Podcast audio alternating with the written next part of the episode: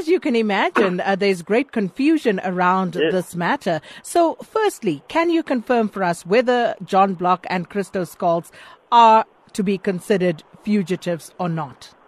Not at all. Not at all. The issue here is that the matter uh, is still going back to court on Monday.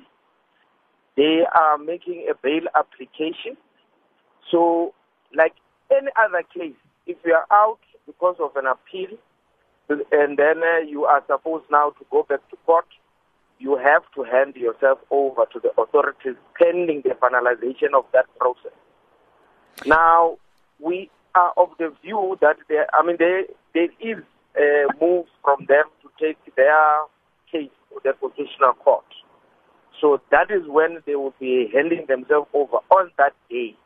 Uh, but in terms of any uh, warrant or order from the court, there is no such. All right, can you just give us an explanation as to why the situation, as you've just outlined it, is the way it is? Why have uh, John Block and Christo Scholtz's arrests been reserved until their bail hearing on Monday?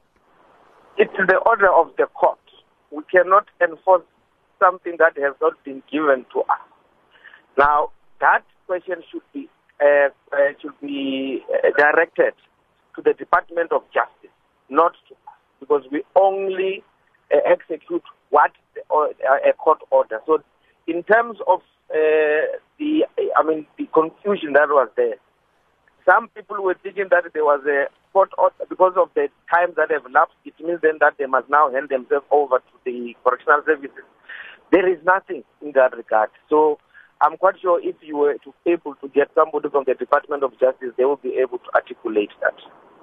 Well, and uh, just the way forward now on this case, we understand you're working together with the NPA on this matter. So, what's uh, the way forward now? Well, the way forward is that we will be awaiting the bail application on Monday. Uh, of course, uh, it will be the, the, the prerogative of the court whether they're going to grant them or not.